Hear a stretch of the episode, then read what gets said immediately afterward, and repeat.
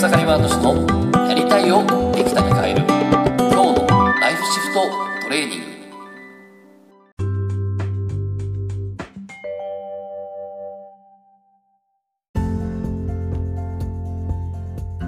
グ。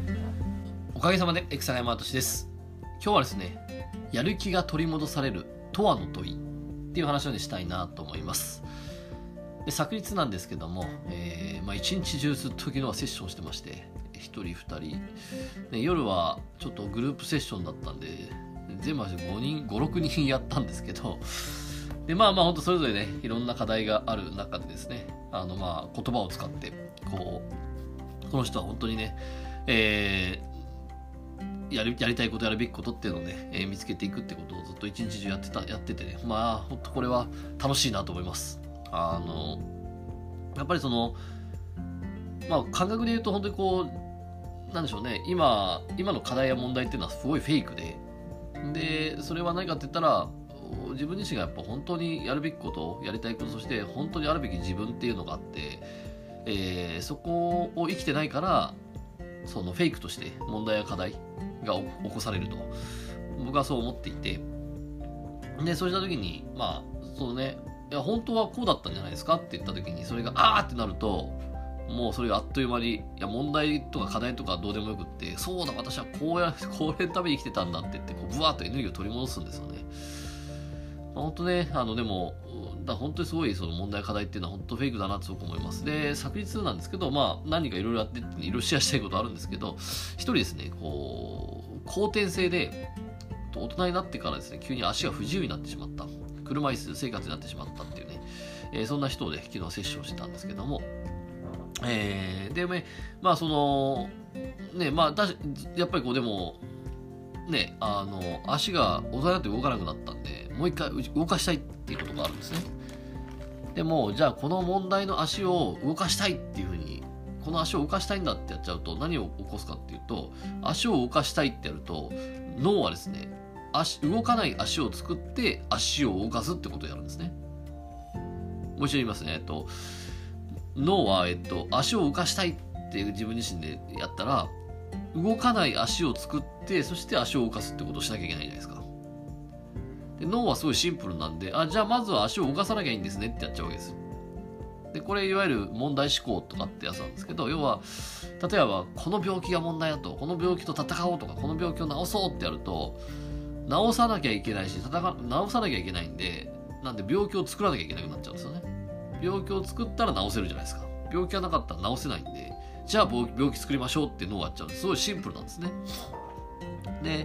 で、まずね、足はやっぱ治したいと思うんだけども、ちょっと足置いとこうと。で、大事なのって足を治すことじゃないよねって。足治した後どうしたいのかだよねって。で、そこがないと、多分自分の体も別に足を動かさなくていいよねってなっちゃうから、だからもうどうしてもいや足動かなきゃ困るんですけどみたいな、そこまで行っちゃおうみたいな感じで昨日はちょっとセッションしてて、でその中でですね、その彼女は絵が大好きで、絵を描きたいと、絵を描いていきたいでちょっと最近デザインの仕事とかも始まったんだけど、でもそんな中でも、ね、ただただ写真を並べて、デザインをするんじゃなくて、私やっぱ絵を描きたいっていうのがあって、でもね、なぜか OK が出せないってことを言ってたんですね。絵を描きたい、でも OK が出せないと。だからそこを、ね、自分で勝手に作ってる課題ですよねと。じゃあそこをちょっと紐解いていきましょうってことで、なんで絵を描かない、絵を描きたいのに OK 出さないっていうことをやってるんですかみたいな、そこからですね、スタートしていったんですね。で、本当に絵を描きたいのに描けないっていう状況だったんだけど、でもそこからですね、ちょっといろいろ紐解きまして、結局前もね、ちょっと音声でシェアしたと思うんですけど、光の記憶と闇の記憶っていうのがあって、でそこをちょっと紐解いていったんですよね。で、もともとね、そもそも絵とは何ですかっていうね、本当そこいろんな切り口ができるんですけど。絵ってあなたにとって何ですかってこう言ったんですね。でそしたら絵っていうのは結構抽象的なこと言ってて、なんかただただ出てくるものみたいな、ただただ出てくるもので何かを吸収してそれを出すものみたいなこと言ってたんですよね。で、結構その絵を描きたいけど OK を出さないっていうこの状況ってなんで作ってんのって言ったら、結構理想を追求したいみたいなこと言葉が出てきたんですね。まさにこの絵とはというこの設定によって絵はただただ出てくるものだけど何かを吸収して出したものね、出すものって言ってて、つまりこう何かを吸収しないといけないって思ったから、だから何かを吸収してない自分は足を動かねえとなって、そう何かを吸収してない自分は出すものがない、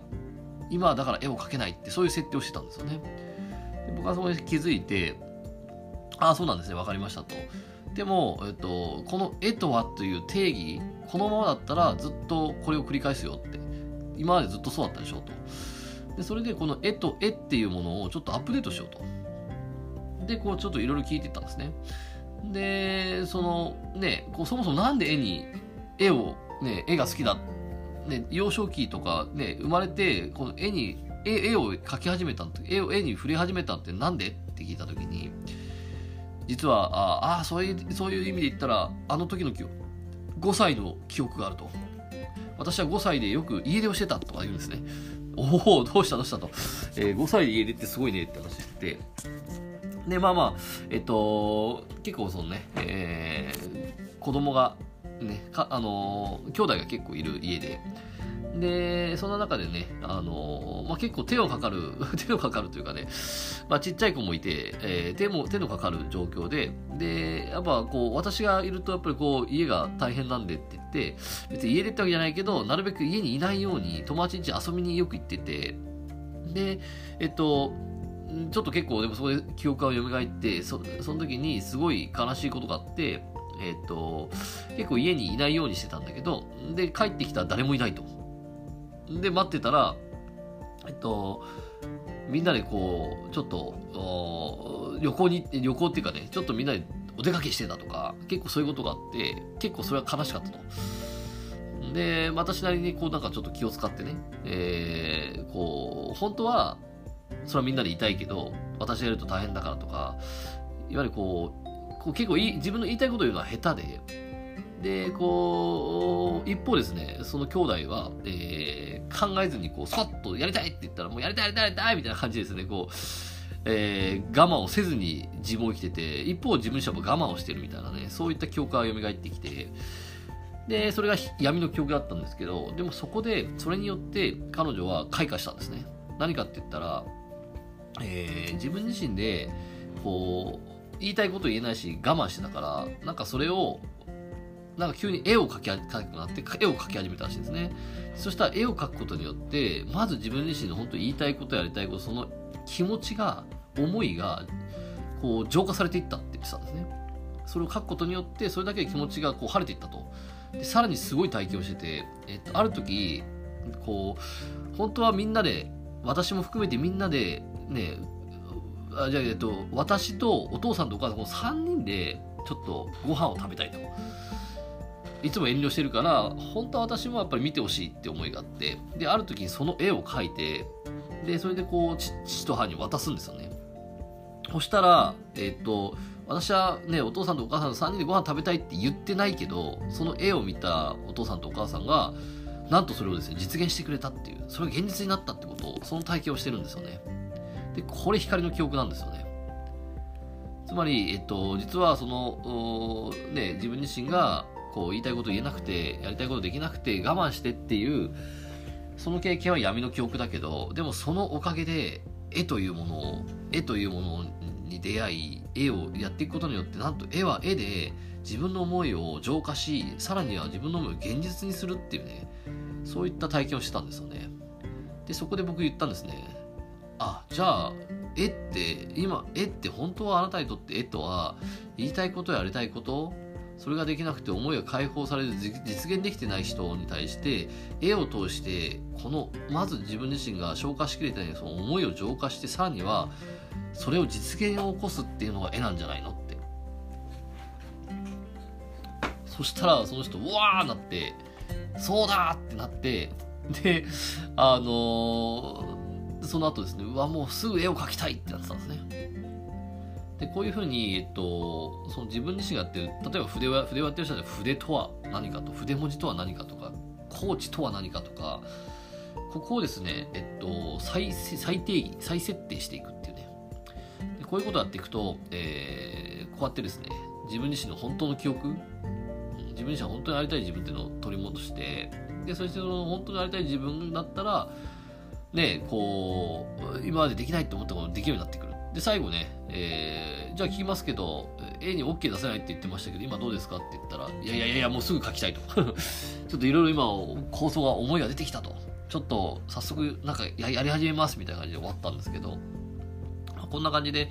ちょっと自分自身がねやってることに対してその定義をですね、まずは今の定義を出してみる。絵とは何かって出してみて、筆とは何か、講師とは何か、それとは何か、とはの問いをかけてみるんですね。でとはの問いをかけた後に、それをこう今みたいにアップロード再定義していくっていうことをすると、こんだけ変わっていくってことが起こるので、ぜひね、今日のライフシフトトレーニングですけども、とはの問い、今やってる仕事とかね、もちろん親とは何かとかね、母とは何か、父とは何かとか、これも使えますからね、ぜひやってみてもらいたいなと思います。それではですね、本日も楽しんでいきましょう。ありがとうございました。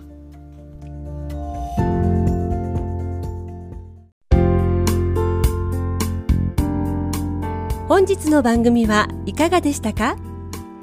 番組ではご意見ご感想をお待ちしております。ウェブ検索でひらがなで草刈正俊ポッドキャストと検索、一番上に出てくる草刈正俊ポッドキャストページにアクセス、その中にあるご意見ご感想フォームよりお送りください。それでは次回もどうぞお楽しみに。ありがとうございました。